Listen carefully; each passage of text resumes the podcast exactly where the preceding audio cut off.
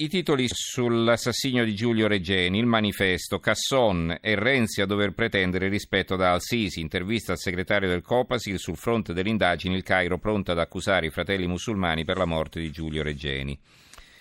Il fatto quotidiano, manenti dell'AISE, Giulio finito nella faida tra 007 e bande egiziane un'altra intervista. Sono molte interviste eh, nel, sui giornali di venerdì su questo argomento.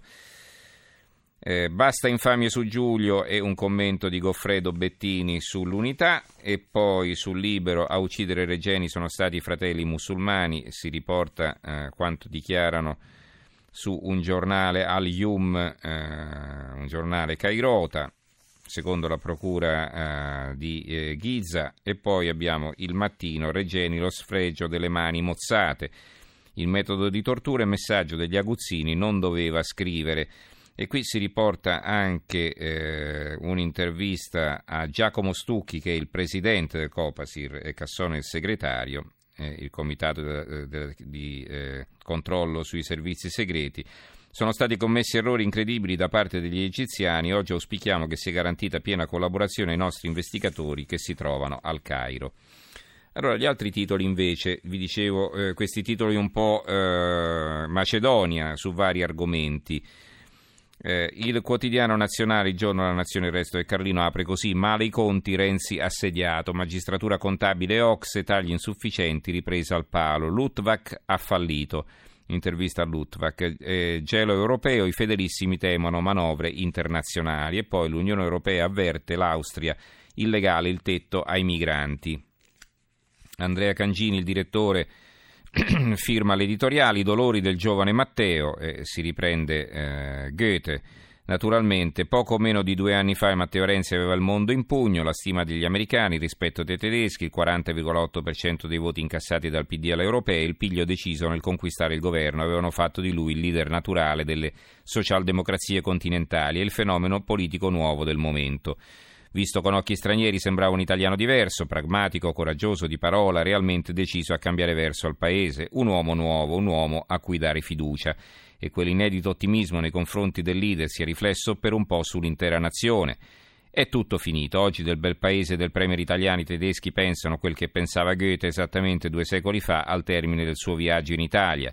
Detta brutalmente un popolo di cialtroni irresponsabili guidato da un irresponsabile cialtrone, un popolo che annotava il grande letterato di Francoforte vuole solo ridere e ascoltare insulsaggini, un paese dove è incredibile come nessuno vada d'accordo con l'altro, nessun credito dunque.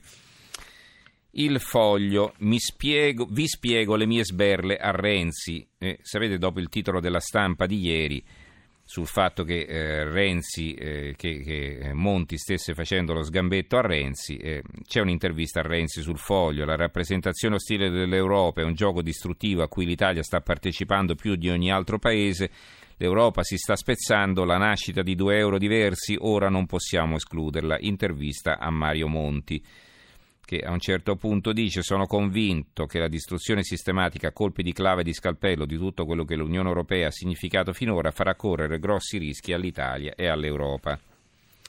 Poi abbiamo Italia Oggi che ha una vignetta sulla lite Renzi-Monti, c'è Monti critica Renzi sulla posizione da tenere a Bruxelles e si vede Monti piegato a metà, insomma a 90 gradi. Tu sbagli, dice a Renzi, la posizione giusta è questa e gli fa vedere appunto come bisogna mettersi nei confronti dell'Europa.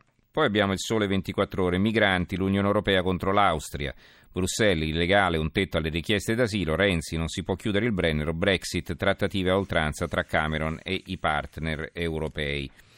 L'avvenire, l'Unione Europea ferma l'Austria, no a quote per l'asilo, problemi al Brennero, si media per evitare la Brexit. In realtà l'Unione Europea non è che ferma l'Austria, ha detto all'Austria che non è d'accordo, ma l'Austria ha confermato che il Brennero verrà non chiuso, perché qui non si sta chiudendo il Brennero, ma eh, verranno posti dei controlli.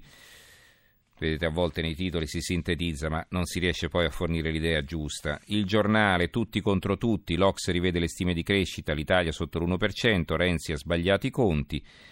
Merito, non burocrazia, il pericolo Brexit spiegato da un inglese, c'è un, un servizio che da Londra di William Ward, che più volte è stato anche nostro collaboratore. E poi abbiamo il Messaggero Veneto, il giornale del Friuli, da gennaio già 90.000 profughi, chi fugge dalla guerra passa per la lotta balcla- balcanica, Slovenia sotto pressione. Il secolo XIX, l'Unione Europea stoppa Vienna sui profughi, lo scontro delle richieste d'asilo. E poi eh, la Gazzetta del Mezzogiorno, migranti, Austria contro Europa.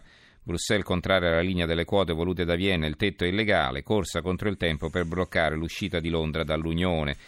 C'è un commento di Andrea del Monaco, eh, poche righe in prima pagina, il titolo come è fare come Cameron, questo dovrebbe fare l'Italia come Cameron, cioè puntare i piedi, esattamente il contrario di quel che suggerisce Monti.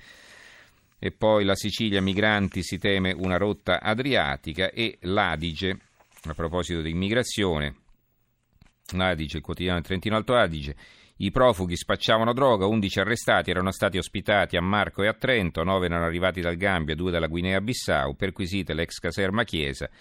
L'inchiesta scatena uno scontro politico, la Lega basta con l'accoglienza facile. Poi sempre sull'Adige leggiamo domani catena umana per dire no ai confini, manifestazione al Brennero. Allora abbiamo gli altri titoli, quelli un po' in ordine sparso riprendiamo eh, dalla Gazzetta del Mezzogiorno, Emiliano, un decreto per poter dirottare il gasdotto a Brindisi. Il presidente pugliese non dà tregua a Renzi. Eh, qui si parla appunto di questo eh, gasdotto che, eh, che, si dovrebbe appunto eh, costruire tra l'Albania e l'Italia, un'opera utile per la sicurezza, non è più tempo di piccole patrie, è il commento di Tonio Tondo, cioè praticamente finita di litigare, basta che questo gasdotto lo costruite. Allora, il giornale di Brescia taglia alla spesa un fallimento. Il presidente Squitieri della Corte dei Conti parla dell'occasione perduta della spending review che si è tradotta nella riduzione dei servizi e ora torna a prevalere l'incertezza. Ecco, loro ci aprono con questo argomento, con l'intervento del presidente della Corte dei Conti. Molti giornali lo richiamano un po' nei vari occhielli, nei sommari. È una notizia che ritroviamo un po' eh, dappertutto. Eh, ancora eh, l'avvenire sul confine siriano la caccia turca ai curdi, reportage dal, nella zona di Latakia tra ribelli e governativi. Questa è un, un'inchiesta dell'avvenire interessante, insomma sono riusciti ad arrivare fino lì. L'apertura del sole 24 ore, banche euro, aperture per l'Italia, Piazza Affari frena meno 1,5% con titoli bancari, petrolio volatile e poi l'Ox rivede le stime di crescita per l'Italia 1% nel 2016 e non 1,4% come previsto dal governo. Poi abbiamo qualche titolo eh, sull'EC Vauenza, ne troviamo su diversi giornali, vi leggo quello del giornale, Ombre su Vauenza faceva la spia per i comunisti, sembra siano uscite delle carte segrete che appunto provano che l'EC Vauenza abbia fatto il doppio gioco, è una cosa un po' eh, difficile da credere, ma comunque eh, parlano le carte, sembra che sia proprio così. Il tempo, eh, noi dirigenti paghiamo le colpe dei politici e su Affittopoli parla la funzionaria condannata per le concessioni fantasma, cioè lei è stata condannata a rimborsare un danno erariale di 40.000 euro, il danno era di 180.000, lei ne dovrà pagare 40.000, però lei dice, insomma, lascia intendere che se lei eh, ha permesso di eh, dare, di pagare un affitto così irrisorio non l'ha certo fatto di testa sua perché le è stato detto di farlo, insomma, quindi... Poi abbiamo la nuova Sardegna meridiana, le condizioni del Qatar, vertice al Ministero, intesa vicina, gli arabi al 49%, ma solo dopo il taglio di 900 esuberi, quindi il Qatar eh, si compra la meridiana ma vuole 900 esuberi. Ci dobbiamo quasi fermare. Ecco, vi leggo questo titolo di Milano Finanza, allarme tasse sull'eredità, il governo Renzi riapre il dossier relativo a una stretta fiscale sulle successioni, il tam tam è partito negli studi legali che hanno già cominciato ad allertare i clienti. Si parla di un aumento delle aliquote e di una riduzione delle franchigie da 1 milione a 300-400 mila euro, cioè per successioni fino a 300-400 mila euro non si tasse, non si pagheranno tasse, dopo invece sì, per somme superiori sì. Allora ci fermiamo qui. Eh, abbiamo Giulia De Cataldo che tra poco condurrà il GR delle due. Io intanto ringrazio eh, Gianni Grimaldi in regia, Emiliano Trocini alla parte tecnica, Giorgio Allegretti, Carmelo Lazzaro e Giovanni Sperandeo in redazione. Noi ci risentiamo eh, domani sera per l'ultima puntata della settimana. Grazie a tutti per averci seguito e buonanotte.